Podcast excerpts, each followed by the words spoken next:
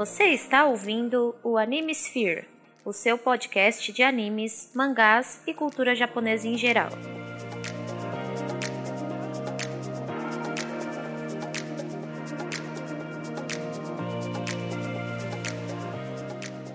E aí, senhores, senhoritas, ouvintes no meu coração, aqui é Jorge Augusto, zerando a vida horrores, meus queridos.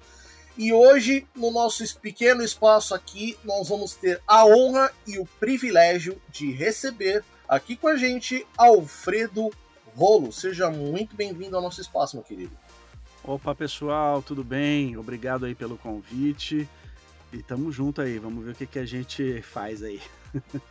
Bom estar aqui com vocês. Primeiro de tudo, eu, uh, a gente tem algumas, eu tenho algumas ah, perguntas e, e também é, a gente vai falar sobre seu, os seus trabalhos ao longo da sua carreira, ok? É, okay. É, primeiro de tudo, eu gostaria de saber como você se tornou, como você se tornou ator e depois ator em dublagem. Ok. Bom, eu comecei a, digamos assim, a carreira de ator, né? com 10 anos de idade, fazendo publicidade, tanto foto quanto vídeo. E eu entrei porque meu pai era ator, né? Meu pai fazia muito teatro, publicidade, novela. Olha. E aí ele acabou me arrastando. E com 10 anos eu comecei. Depois eu dei uma pequena pausa, é, fui fazer outros. tentar outros trabalhos. E aí, com uns 15 anos mais ou menos, eu comecei a fazer teatro profissionalmente é, mas não como ator, eu comecei como contra-regra, que é um indivíduo que cuida dos adereços da, da Nossa peça. Nossa senhora, que barata! Cuida do, das coisas, colocar e tirar os, os adereços e tal, ficar responsável por isso.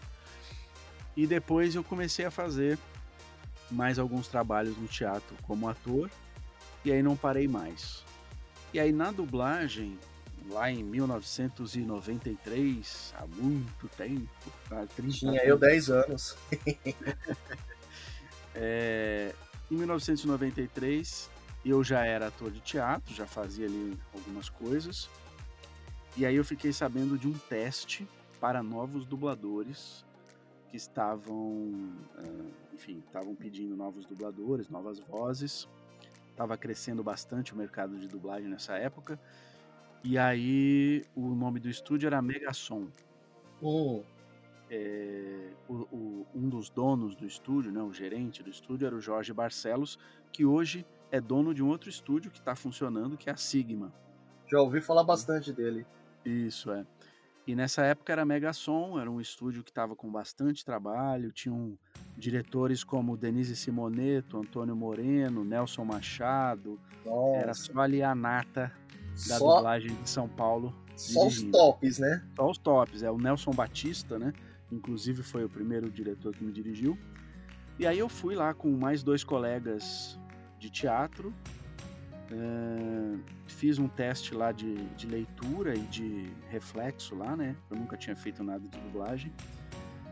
O Jorge Barcelos, que foi quem me quem dirigiu o meu teste, gostou e já me passou uma escala, né, que a gente chama na dublagem de escala, quando você é escalado para fazer sim, uma sim. hora de dublagem, duas, três, enfim. E aí eu fui, no mesmo dia eu já fui escalado para minha primeira escala de dublagem. Era uma escala de vozerio.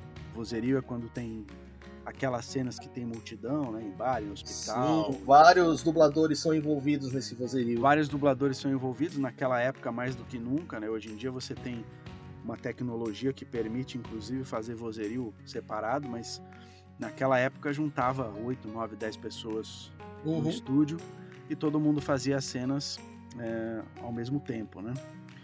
E aí eu fui chamado para fazer esse, esse, trabalho, foi um vozerio, foram umas duas dobras, e a minha era uma novela mexicana, e o primeiro personagem que eu fiz nessa novela chamava-se Capanga 2.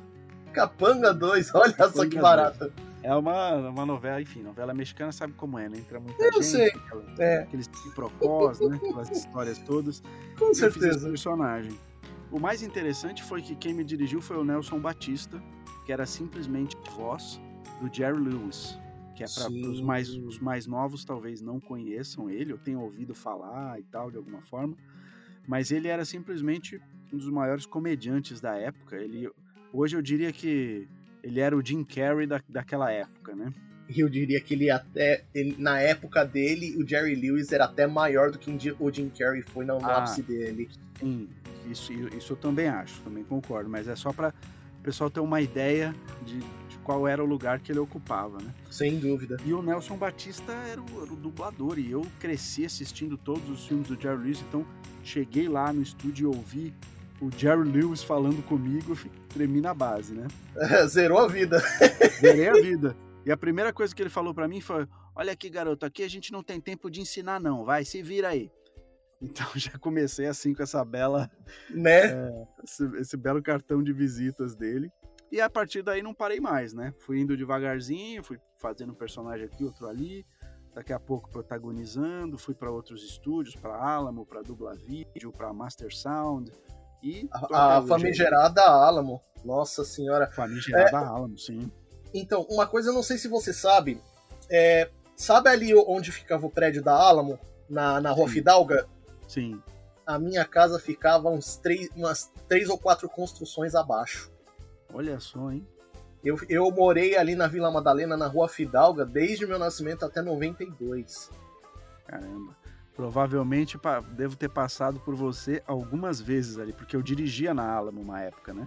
Pois é, olha. E ali alguns anos dirigindo na Alamo, entrava lá, teve uma época que eu entrava lá 8 e meia da manhã, saía 10 da noite. Nossa senhora.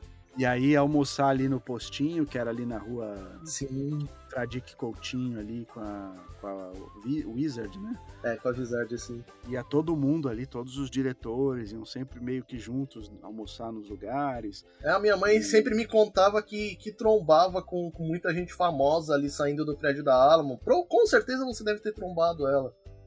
Ah, sim, muito provavelmente. Ali era. A gente vivia ali de segunda a sexta, né? E depois eu fui também morar por ali, né? Morava, morava mais lá para baixo, no final da, da rua Delfina, ali perto da Natingui e tal. Sim, sim. Então era um lugar assim que eu era figurinha carimbada ali. Muito, muito bom. Agora, uma coisa que é interessante que os ouvintes precisam saber é hum. que o, o Alfredo Rolo aqui que está conversando com a gente, além de ser ator e ator em dublagem, porque dublador é um termo mais comum, né? Ele também é profissional de psicologia e psicanálise. Sim, eu fiz a minha lição de casa. é, conta pra gente um pouquinho sobre isso. É, isso é uma. Eu sempre tive muito ligado né, a questões de, psicologia, de psique e tal, desde muito pequeno. Só que aí eu acabei enveredando pelo, pelo caminho das artes, né, do teatro, depois a dublagem e tal, e isso foi tomando muito da minha vida, né, tomando muito tempo. A dublagem, ela, se você entra de cabeça nela, você não faz praticamente mais nada. Você pode até sofrer um burnout de tanto que você trabalha, né? Sim. E, e hoje em dia também tem, tem muita coisa, muito canal de streaming, tudo precisa ser dublado e então tem muita coisa acontecendo. Só que aí chegou uma época que eu falei, tá, agora cheguei num lugar aqui, no momento da minha vida que eu preciso ir, ir além, né, experimentar outras coisas. E aí eu fui fazer uma faculdade de psicologia, depois paralelamente a isso fiz uma, uma especialização em psicanálise. Depois do, da faculdade de psicologia eu fiz outra espe especialização em psicodrama e aí não parei mais de estudar, né? Faço aqui o workshop ali, um curso de extensão lá e tal. E trabalho hoje nas duas áreas, né? Na área da, da dublagem, não só dublagem, né? Dublagem, voz original, locução, é, audiolivro, audiodrama e também na psicologia, tenho um atendimento. Hoje eu moro em, em Portugal, né, em Lisboa, então eu, os meus atendimentos são basicamente todos feitos online. Né? Então eu atendo gente né, do Brasil, da Inglaterra, da Espanha, da Itália, de Portugal, tem de, de todas as partes do mundo. O fato de trabalhar online facilita muito isso, né? Porque você Sim. pode ter acesso a, a atender pessoas do mundo inteiro e com uma qualidade de atendimento também é, muito parecida com a presencial, né? embora a presencial tenha outras características. Sim. E eu me divido nessas duas áreas e tem sido muito, muito legal, assim. Muito bom. É, uma coisa que eu sei, se eu não me engano, ali aí em Lisboa também, é, o Fábio Lucindo mora aí também, até onde eu sei. Ele foi fazer uma faculdade e, se eu não me engano, ele continua morando por aí, tanto que ele também faz trabalhos por aí. Você nunca encontrou ele por aí, não, né? não, o, o Fábio Lucindo, ele fez uma. Se eu não me engano, ele fez uma faculdade em Coimbra, que é mais ou menos umas duas horas e pouco de daqui onde eu moro, né? De carro. Uhum. E aí ele terminou e, e voltou para o Brasil. Então, ah, tá. onde eu sei hoje ele mora no Brasil. De Agora, de, depois da pandemia, ele inclusive, se não me engano, é, foi para o interior de São Paulo, né? fez lá uma, um lugar que ele morar e tal, no interior de São Paulo, porque tem isso, né? Com a pandemia, é, tudo mudou. A dublagem deixou de ser presencial. É, tudo mudou, né? Mas a dublagem especificamente deixou de ser presencial e passou a ser é, remota, né? Sim. Então todos os dubladores que quisessem continuar vivendo da dublagem tiveram que construir o seu home studio, né? um estúdio é... lá na sua casa, num cantinho, ou numa sala inteira, ou uma cabine, enfim, o... deram o seu jeito para conseguir continuar trabalhando. Sim, sem dúvida.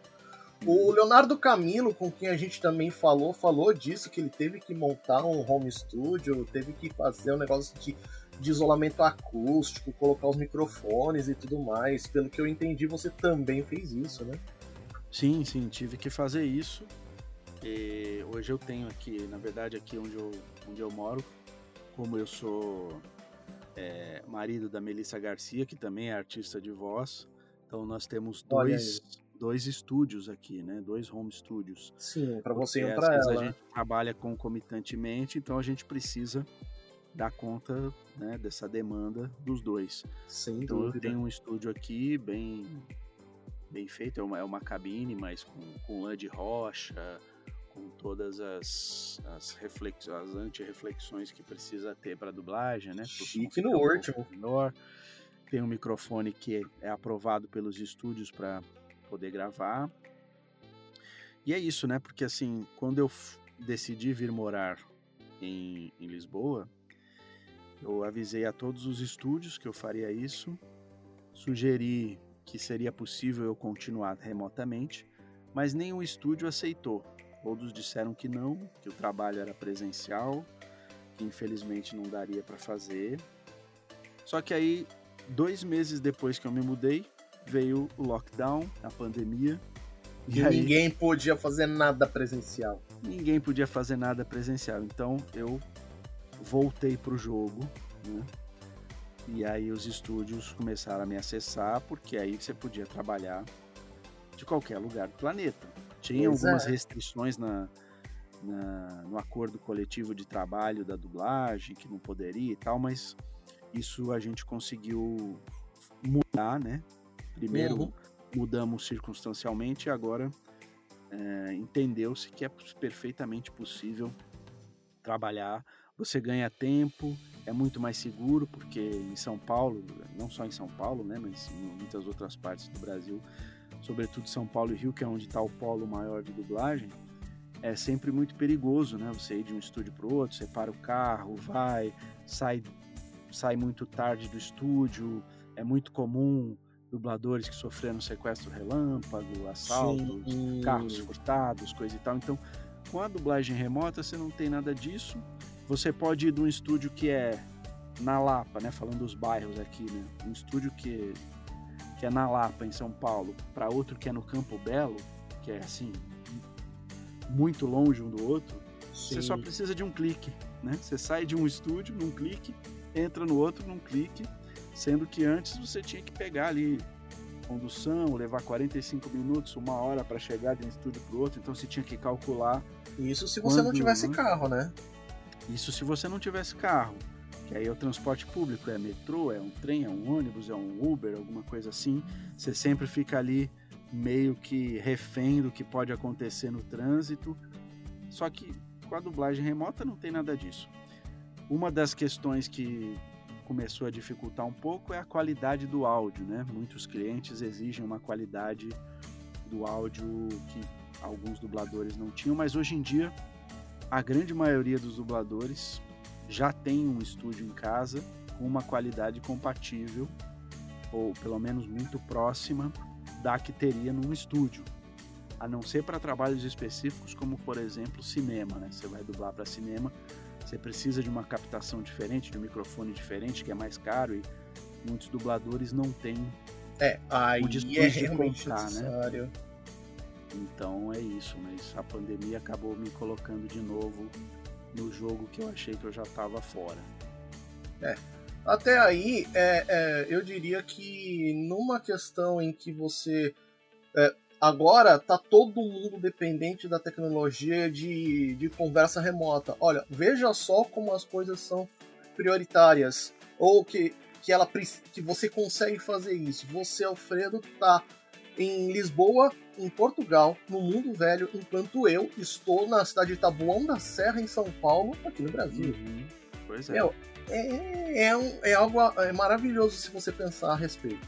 Exatamente, Bom, é maravilhoso, é incrível. E eu, enquanto diretor de dublagem, diretor de voz, quando eu vou fazer um casting, é muito importante para mim poder trabalhar com quem eu acho que eu devo trabalhar.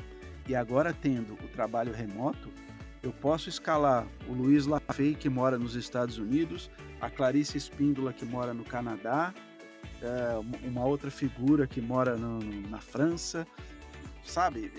Você consegue trabalhar com gente boa e a distância já não é mais um impedimento e eu consigo ter a qualidade que eu quero entregar para aquele trabalho que eu estou dirigindo.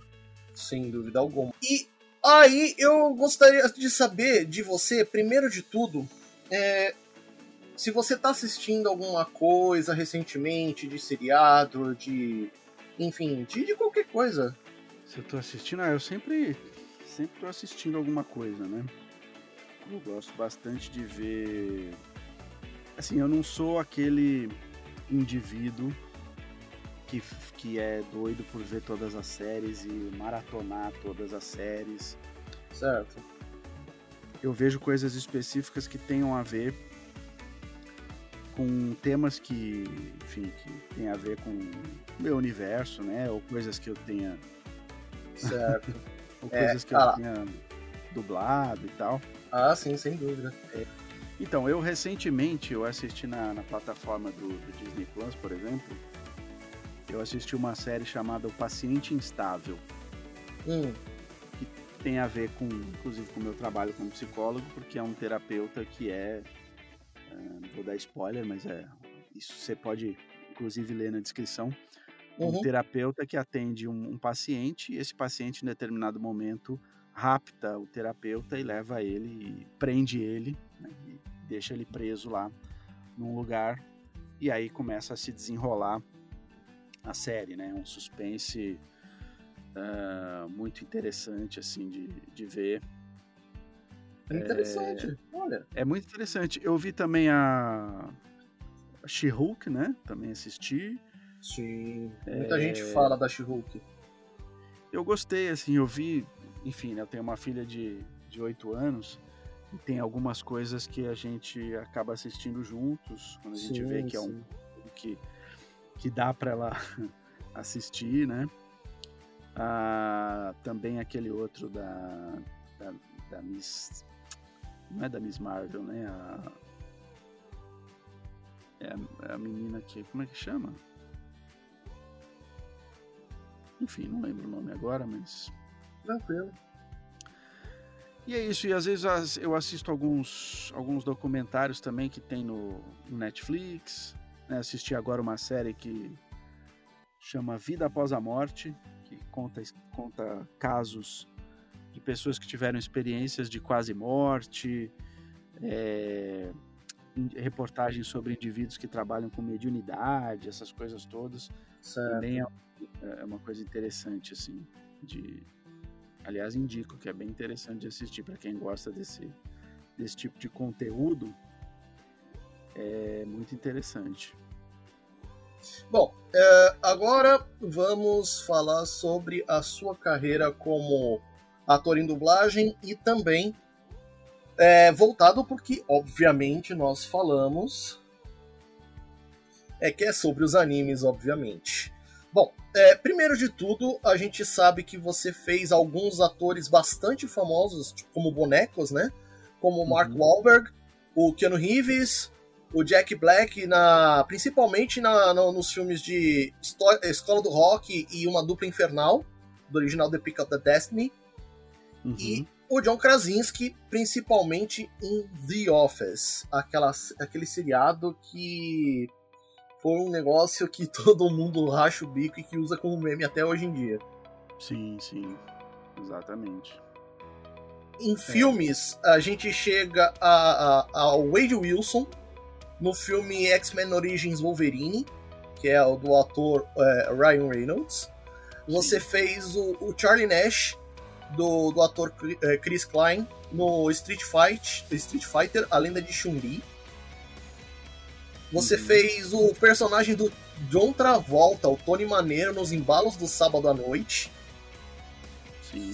Esquadrão Classe A, o Agente Lynch, do, do ator Patrick Wilson. E no, no aclamado filme Diabo, O Diabo Veste Prada, o Nate, do ator Adrian é, Grenier. Nossa, é, eu fiz uma boa pesquisa aqui a respeito desses, desses trabalhos. Como foi para você é, trabalhar nesse, nesses, nesses trabalhos tão renomados por aí? Ah, cara, eu acho que isso ao longo da, da carreira, né, da experiência e tal, é um movimento meio natural você ir recebendo e aceitando novos desafios, né? Uhum. Então é, é sempre muito gratificante você poder contar, enfim, com no meio em que você está, contar com pessoas que uh, apostam em você, apostam no seu trabalho para fazer sempre coisas maiores, mais profundas, mais interessantes, com mais visibilidade. Então, assim, eu fico sempre muito feliz, tanto quando eu, fa quando eu faço um personagem pequeno, um vozerio, quanto quando eu faço uma coisa maior. É claro que tem alguns trabalhos que a gente lembra com mais carinho, né? Quando, quando faz eles.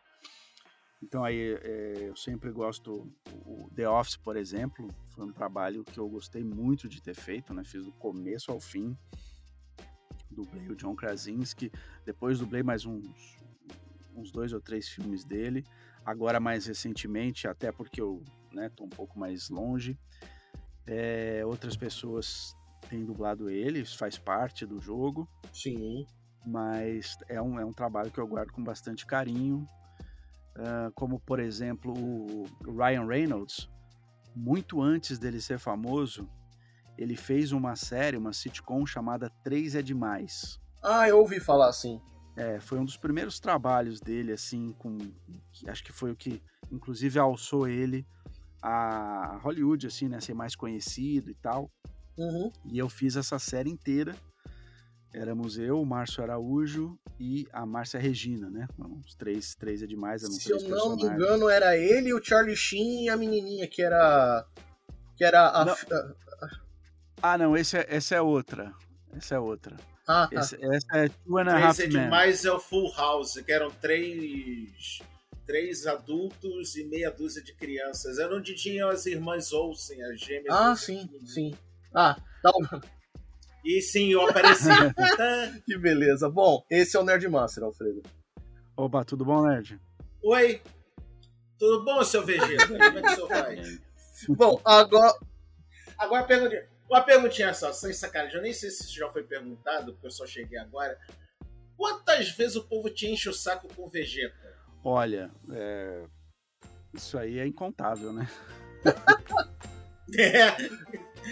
Você chega a participar de animes, animes qualquer coisa, esses eventos, ou já tá de saco cheio disso? Não, eu acho muito legal. Eu participei muito, né? Enquanto eu morava no Brasil, era, era bastante frequente participar desses eventos e é sempre muito gostoso, né, ter esse contato mais próximo com, os fãs e ouvir, estar tá ali junto e abraçar e conversar e sentir a energia dos fãs, porque é quando, quando começou a acontecer essa maior proximidade com os fãs, tanto por conta da internet quanto por conta dos eventos, que nós dubladores começamos a perceber a dimensão do nosso trabalho e o quanto ele era importante e de que maneira chegava para as pessoas, né? Então, eu gosto muito de fazer esses eventos. Agora, por morar em Lisboa, fica um pouco mais difícil dos, enfim, dos é, dirigentes aí dos, dos eventos me chamarem, mas de vez em quando acontece aí algum convite, alguma coisa do gênero. Sim. E é, eu espero em breve poder estar tá de volta aí no Brasil para fazer algum desses eventos, porque é sempre muito é, muito gratificante, né, tá, tá com esse contato com, com os fãs, assim como acontece é, na internet, né? Seja pelo Instagram, seja por algum outro tipo de, de mensagem que eu recebo. Ou por podcasts. Ou por podcasts, né? Ter esse feedback dos, dos fãs, né? Na Europa não é muito comum a, a cultura de eventos desse tipo, não? É, não. Pelo menos aqui em Portugal, a gente tem aqui o um evento ou outro que acontece, mas é, é meio raro é, não é tão comum assim não, até porque é um país pequeno, né? Tem ao todo quase uns 10, 10 milhões de pessoas no país inteiro. Então assim é um pouco, tudo é um pouco menor escala, né? O país é do tamanho do estado de São Paulo. Na verdade, o país é do tamanho de Pernambuco. E tem. É por aí. Cabe umas duas ou três vezes dentro do, do, do tamanho do, dentro do estado de São Paulo. É, e tem menos gente do Verdade. que na cidade de São Paulo, que tem 11 milhões, né? Então, é, realmente, vocês terem uma ideia uhum. do que. Mas isso não impede, não impediria de, de ter eventos. Aqui realmente tem uma outra. Uma outra cultura, né? É que convenhamos, né? Aqui no Brasil, quando a gente gosta de uma coisa, acaba tomando proporções muito maiores do que em qualquer outro lugar do mundo. É, Aqui em Portugal tem um tem o Iberanime, né? Que é um, é, um, é, um, é como se fosse um desses eventos é, que, que, tem no Brasil. É uma, creio eu que seja o maior. inclusive estive estive presente nele no, no ano passado para conhecer, né? Uhum. Não, fui, não fui como atração, mas fui para conhecer, ver como é que funcionava, a estrutura e tal. É muito, muito parecido com, com os eventos que tem no Brasil a estrutura é, é bastante parecida. Tem inclusive dublador que, que vai fazer palestra e tal. Aqui eles, eles não chamam de dublagem, sim de dobragem, né? Sim, então, sim, eu já ouvi falar disso. É, é, o dobrador que vai lá fazer a, a palestra. E é só que é um mercado muito menor, né? Aqui o mercado de dublagem, inclusive, é muito menor. Até pouco tempo ele era basicamente. Menor sim, mas a dobragem portuguesa é famosíssima aqui no Brasil pelos motivos errados, né? Mas é bastante famosa, né? Porque é as piadas que o povo brasileiro faz com as, dobra... as dobragens portuguesas malucas. É, tem um, tem um a, a mais, digamos assim, icônica ou famosa acabou sendo a do, a do Dragon Ball, né? Sim. E aí eu conheci o, o Vegeta português o ator que, que dubla o, o Vegeta em Portugal, que dublava, né? Porque ele agora parou. De vez em quando ele faz uma coisa ou outra, mas oficialmente já é uma outra pessoa. E, enfim, ele, ele conta mais ou menos como funcionava o processo da dobragem, que tinha, assim, uma, uma indicação de tentar deixar a coisa um pouco mais leve, um pouco mais cômica, né? Ah, sim, sem dúvida. E realmente isso, em relação à, à, dublagem no Brasil, a de Portugal tem essa, esse viés um pouco mais cômico é, do que o nosso, né? Sem dúvida. Bom, aproveitando o gancho que o Nerdmaster trouxe, primeiro de tudo, nós temos alguns outros personagens que você dublou na, na, na, na sua carreira como ator de dublagem, mas como foi chegar esse personagem, esse Saiyajin baixinho, carrancudo e marrento na sua vida. Como você ousa falar do príncipe dos Saiyajins desta maneira, seu desprotério. O inseto insolente. Isso! Bate nele! Bate nele, Então! O, o interessante do, dessa história, né, do, do Dragon Ball, que foi assim um dos primeiros animes que, que foram dublados, né, no, no Uhum. Brasil. E aí, como era um- uma coisa muito diferente e tal, esse anime foi para Alamo, né, era o estúdio em que foi feita a primeira dublagem. E quando ele chegou, foi feito o teste para alguns alguns personagens, né? Sim. Entre eles, o Goku, que é simplesmente o principal. E aí eu fui chamado para fazer teste pro Goku. Eu e mais algumas pessoas, e o Wendel inclusive, né, que é quem acabou fazendo o personagem. Só que assim, eu não fui aprovado porque é, a voz precisava ser um pouco mais, mais suave, mais leve, enfim. Não, é mentira. Não, é mentira. Foi nepotismo, porque o Gugu criança era irmã dele, então ficou na família. Todo mundo sabe disso. Não, Tem off, essa história todo mundo off, sabe. Não, né, né? Essa, essa família Bezerra, Não, é- eu vou te contar, uma, um a família, a família uma Bezerra, né? Todos são agora, enfim, eu sei que é brincadeira, mas falando sério, a família Bezerra eles são todos muito talentosos, né? Então o Sim. Wendel, a Úrsula, o Ulisses, né? Toda essa parte Sim. da família que enveredou aí pro ramo de, de trabalho com, com voz, né? Com, com arte e tal. É, e aí o, o Wendel acabou pegando o papel e alguns episódios pra frente apareceu essa figura impoluta do Vegeta. E aí acabaram me escalando pra fazer esse personagem. E eu comecei a fazer e comecei a achar tudo muito muito diferente, né, muito estranho e tal. E aí eu volta e meia perguntava pro diretor: "Cara, não tá ficando estranho, não tá ficando como a gente fala no teatro, né, quando é uma coisa exagerada, não tá ficando canastra, meio, né? Tô achando que Canastra. O Vegeta muito é muito canastra. canastra. falei, não tá canastrão, não tá uma coisa exagerada. E aí o diretor, não, tá massa, tá muito legal. Vai que é tua, tá, tá de boa. Tá até É. pouco, faz mais. você sabe que é interessante você falar isso, porque a gente só teve acesso, naquela época, à dublagem em espanhol. a gente não teve Uhum. acesso à voz original. E a dublagem em espanhol, perdoe-me los hermanitos espanholes, mas a dublagem em espanhol não tava boa.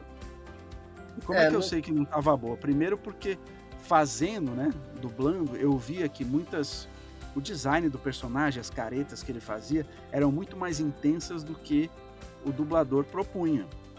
E aí chegou uma época que eu comecei a olhar mais para a imagem e para a cena e para a situação e abstrair um pouco do que ele estava propondo com a dublagem. Sim. Depois com a voz original é que eu falei: "Ah, sim, agora faz sentido, né?" E aí eu acabei me aproximando. Você lembra de a partir de que época teve, de que fase do, do Dragon Ball que eles começaram a trazer a voz em japonês? Cara, eu acho que isso foi só depois lá, quando já era em outro estúdio, em outra saga, porque nessa essa primeira toda foi foi feita na, com a dublagem em espanhol. Então assim, é, enf- enfim, eu não, não gosto muito da dubla, dessa dublagem específica, né, do, do Dragon Ball. E pro ouvinte ter mais informação, quando ele diz dublagem em espanhol, é espanhol da Espanha mesmo, não é o. É nem castelhano, é, É, espanhol é. o Hijo de la É. Madre mesmo. Então, assim. E aí eu comecei a fazer e foi ficando desse jeito todo. E aí tinha cenas muito difíceis, né? Tinha aquelas risadas de 15 segundos. Eu tinha que usar ali a técnica de inspirar e sair, porque hoje em dia tem como você editar, né? Fazer. Sim. Você bota até um S na palavra. Você esqueceu de falar o S, o cara vai lá, pega um S de uma outra palavra e bota ali. Mas naquela época não tinha nada disso. Errou, tem que fazer de novo.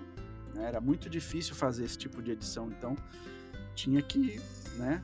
E muita reação. Então tinha às vezes que eu saía do estúdio, assim, quase sem voz, né? Porque Olha, eu posso, eu muito posso difícil. te dizer que o tom que atualmente você faz pro, pro Vegeta tá muito próximo do que o Ryo Horikawa, que é a voz original dele no Japão, faz com, com o personagem. Porque, assim, mesmo, assim, a gente que, que assiste há muito tempo a obra, a gente... Uhum. Eu já assisti esses, essas primeiras partes de Dragon Ball é, com, a voz, com as vozes originais.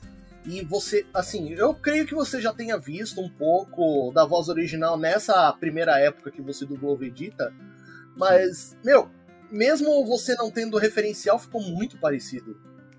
Sim, sim. É. E agora, aproveitando uma pergunta que você já deve ter respondido 548 vezes.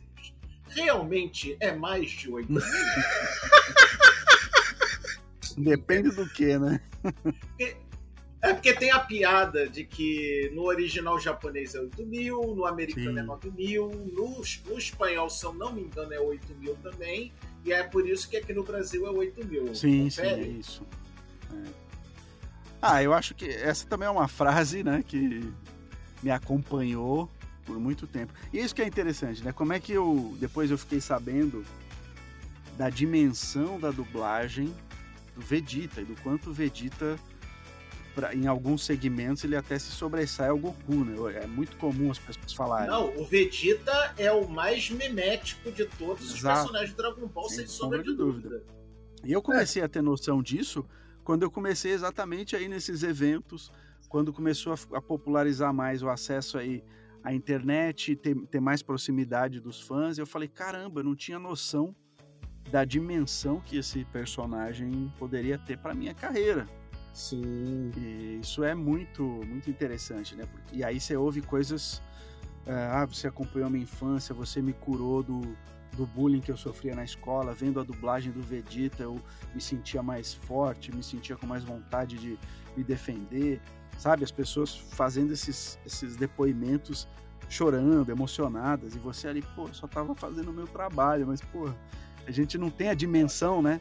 De onde Sim. chega a dublagem. Então a, a, dublagem ela tem essa característica de, de entrar na parte social também, né? Ela, ela, ela é um, um, um, agente de transformação social também. E isso que muita gente não percebe ou não dá o valor que poderia dar para a dublagem, né? Dublagem é considerada. Hoje em dia não, né? Mas quando eu comecei, eu mesmo tinha um certo ranço disso. Eu achava é, a dublagem como uma espécie de arte menor, né? Porque ah, você está fazendo uma coisa de uma, um produto de outro país e você está simplesmente colocando a voz e tal. Tinha, tinha todo esse preconceito em relação à dublagem, sobretudo em como a dublagem começou, né? Os, os enlatados que estavam entrando no mercado em detrimento do produto nacional. Então tem todo esse ranço em volta da dublagem. Mas hoje o fato é que ela ocupa aí um, um papel social muito importante.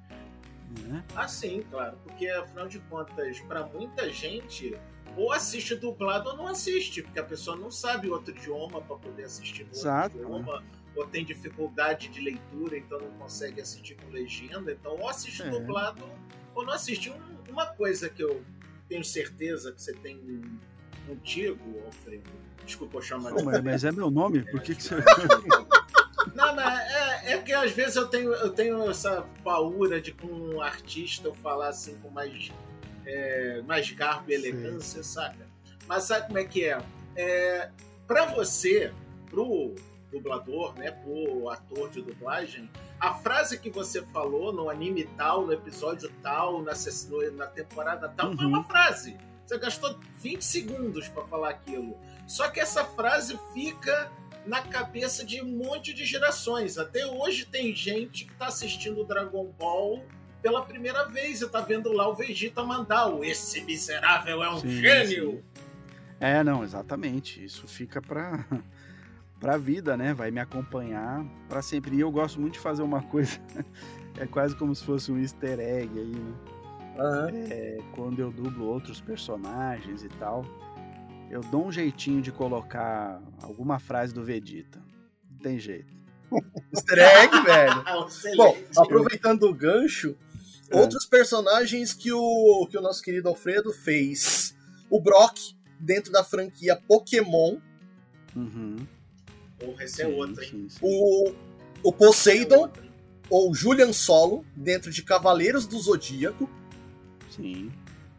Dentro da franquia Slayers, o Gory Gabriev. Dentro de Rama Meio, ele fez o Tatewaki Kuno. Bleach, que hoje em dia tá em alta, ele fez o Uryu Ishida, que é o Sim. Quincy Akiro. Que é uma coisa engraçada, como eu coloco o senhor pra fazer sempre os rivais, né? É o Vegeta pro Goku, é o Yurishi pro, pro Muranguinho, Muranguinho é o, é o, é o. É a gente, É o a gente, Ichigo. a gente sacanagem chama de Muranguinho porque Ishigo em, em japonês. A gente. A, gente, você, eu, né, é, a gente eu, tá, pronto, larga-se. Eu também chamo o Bleach de Assume, alvejante, lasque-se. Enfim, continuando aqui, é, Lupin Sansei, o Castelo de Cagliostro, ele fez Caraca. o Goemon Ishikawa 13. Aham, cara, eu adoro esse filme, cara. Eu amo de paixão. Eu gosto tudo de Lupin da Duff. E- Duff. e E, e. Akira, em Akira, ele fez É. só o Kaneda. Só! Só! Caneta! Tetsuo! E uma das localizações de jogos, que eu, eu não sei se você fez mais localizações de jogos, mas foi o Les em Grand Chase. Sim, sim. Eu fiz, eu fiz bastante, bastante coisa. Eu fiz as- os primeiros jogos do, do Harry Potter. Olha aí. Eu fazia, eu fiz, num eu fiz o Pirraça, no outro Olha eu fiz aí. o próprio Voldemort. Aham. Mas isso lá atrás, né? Isso. Sim, lá nos primeiros jogos. Trelelé atrás. É, então, todos esses personagens, né? São. Todos eles têm o seu. têm um carinho especial por eles. Chegou a fazer alguma coisa pra dublagem de jogo de Dragon Ball? Não. Porque Os putos Dragon não Ball, botam dublagem no jogo de Dragon Ball. É, eles tão- não botam. Fico tão chateado com isso, cara. Ia ser tão legal jogar com o Vegeta mandando lá um Galick Gun! Eu fiz o com o Poseidon, né? Do, Sim, de Cavaleiros. dois games do, do Cavaleiros. É, lá na do Brasil, com o Hermes, inclusive. O Hermes Baroli dirigindo, inclusive. Outra família que também tem um monte de gente na dublagem, a família Baroli. Não, não, é pai, é mãe, é filha, é sobrinho, é parentada toda. É, tem isso. E, enfim, todos esses personagens foram. Eu tenho um carinho muito especial por eles. O Brock, por exemplo, né? Eu fiz. O Brock também tem uma história engraçada, porque eu fiz o. Eu fiz teste pro James. Né? Porra, ia ser maneiro. Ia ser Que maneiro, né? Oh, James! É, ia ser interessante fazer. Mas eu até fiquei feliz depois de ter pego o Brock, porque eu acho o Brock, não sei, tem uma coisa. Me identifico com algumas coisas assim do Brock e acabei criando aí um. O senhor também é Um carinho. mulherengo? Eu não sou mulherengo, eu não sou mulherengo, mas eu gosto muito de animais, né? E eu sou mais Ah, a pegada de cuidar dos animais do que, é, por exemplo, botar eles pra lutar e tal. Isso eu acho umas coisas meio. É, eu também acho esse negócio de rinha de Pokémon uma coisa horrível, sabe? É, isso ah, a isso é justiça chato. de ver contra esse negócio desses Pokémon, de ficar botando os ratinhos pra, pra lutar, coisa E essa coisa do Brock, né, do, de ser mulherengo, eu até tenho um, um canal no YouTube e às vezes eu faço umas análises psicológicas de personagem e o Brock foi um deles. Eu até coloco isso o quanto em algum momento o Brock não passa não passa um pouco do limite, né? Passa a ser um pouco abusivo, Sim. Né, um pouco assediador, né? Um pouco. das- É, pois é. E aí assistam lá o, o vídeo que, que é interessante aí. Link ótimo. no post. Link no post, com certeza. É, e só lembrando, gente, o Alfredo, além de ele ser um excelente, um assim, um, um ator de dublagem maravilhoso, ele também é diretor de dublagem, como a gente falou lá no começo do episódio. Ele dirigiu animes como o DNA, Run the Samurai Girl, o Hellsing. DNA, DNA ou BNA? Não, DNA. Ah, porque De- tem outro que é, é- aí eu confundi. Desculpa. Não, não, é DNA, é DNA Round, né? Ok. Vamos dizer assim. É, Helsing, o original, O Hellsing é bom pra caralho. Uhum. Dot Hack, The Legend of Twilight, o Full Metal, Brother, o Full Metal Brotherhood. Com- Na redublagem, ele fez uma co-direção com o Marcelo Campos e o Rodrigo Andreato e o William Viana. E eu faço também o personagem Verdade. Sim. Olha aí. O Kids on the Slope, de 2012, e o RE Main, do, do de, é, agora de 2021, que ele Sim. fez em, em co-direção com Gustavo Nader. É, o Nader deu uma, deu uma contribuição ali. É, esse, esse, também é um, é, é um trabalho que trabalho de diretor de dublagem é um trabalho que eu gosto muito de fazer porque, enfim, envolve interpretação, envolve escalação.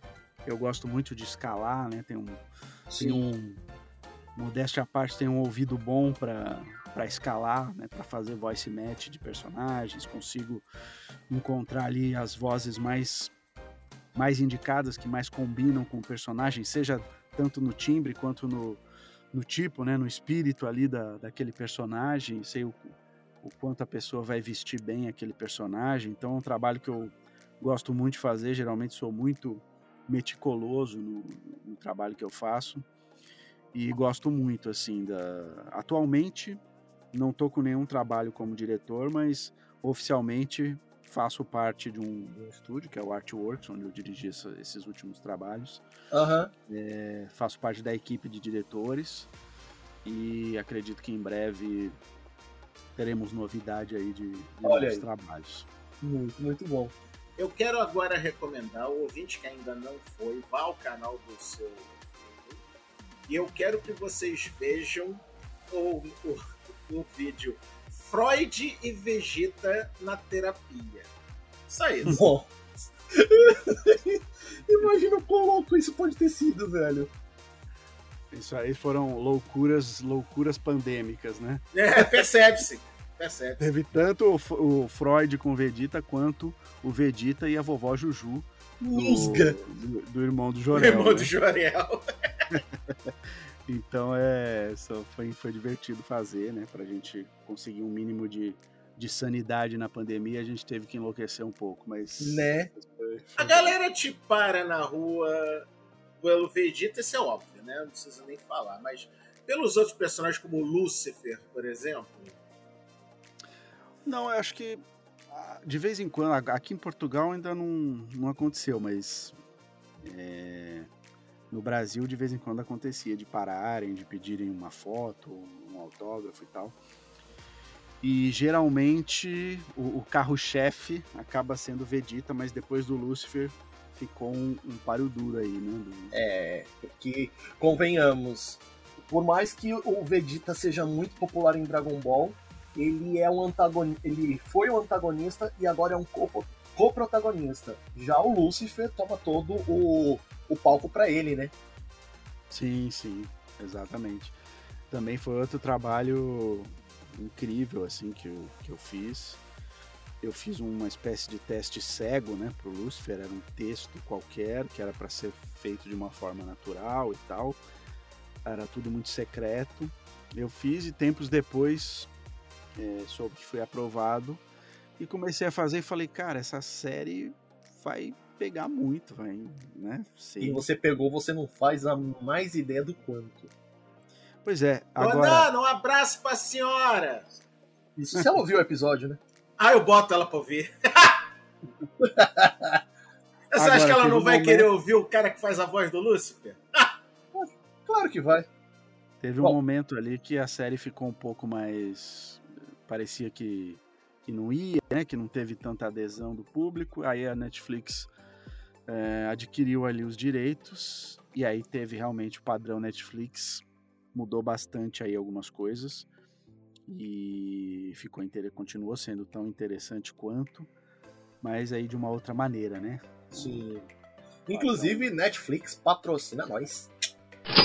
Opa, que bom. De resto, antes de a gente terminar aqui o nosso bate-papo que foi sensacional, Alfredo, eu sei que muita gente, quando te chama para fazer uma, uma entrevista, para poder é, poder trazer é, a sua experiência de vida, a sua experiência de trabalho e tudo mais, pede uma das linhas do Vegeta. E assim, eu não vou ser diferente dos outros, cara. Eu vou pedir, traz alguma coisinha do, do, do Vegeta, por favor, cara. Galera do Anime Sphere, Eu vou acabar com o Kakaroto e depois eu vou atrás de vocês. Esse programa é de mais de 8 mil! Delícia, velho. Olha, eu posso dizer agora, depois dessa, desse nosso bate-papo, eu zerei a vida, velho. Aham. Ouvinte, uma- você acaba falaram- de ouvir Jorge Firefalcon ficar molhadinho. Já que vocês falaram aí do Lúcifer, vou dar uma palhinha do Lúcifer Por também. favor. Dizendo, Por dizendo favor. para os ouvintes assim: E aí, o que vocês mais desejam? é isso. Maravilha, velho. Meu, assim, uma coisa que eu tenho a te dizer, Alfredo, é muitíssimo obrigado pelo seu tempo, que é escasso, mas mesmo assim você deu esse tempo pra gente. Muito obrigado por ter participado desse bate-papo com a gente. Imagina, eu que agradeço. É, eu sei que vocês foram bastante persistentes, né? Vai falar Eu- chato. Não, vai falar, foi chato pra caralho. Bastante persistentes. Eu É. acho bom isso, porque como a gente fica nessa correria, a gente fala, "Ah, daqui a pouco eu respondo, e aí esqueço, vai fazer outra coisa e tal. Felizmente vocês persistiram. Estamos Vocês, aqui eu, né? Aham, chato. e fico, enfim, fico à disposição para eventualmente mais lá para frente a gente quiser fazer uma, um outro bate-papo, ou se tiver Sem algum outro dúvida. tipo de, de produto aí que vocês queiram contar comigo, é só me acessar, tá bom? Sem dúvida, eu, pode ter certeza que se caso a gente tenha algum episódio que encaixe alguma das, dos seus trabalhos como é, ator de dublagem, ou até mesmo se você quiser falar de alguma obra que você tenha assistido de animação e que você queira que a gente faça um episódio para que você participe com a gente, nós estamos também à disposição. Boa, boa. Valeu. Valeu, galera. De resto, ah, agradeço a todos vocês que nos ouviram até aqui. Vão ficar com os nossos é, nossas propagandas, né? Até porque é, no post já vai estar o canal do, do Alfredo. É, Como sempre, vai estar lá o link do Paranerdia, que é o Ah. podcast aqui do Nerdmaster. Ah, E até a próxima, gente. Matanê. Bye, bye.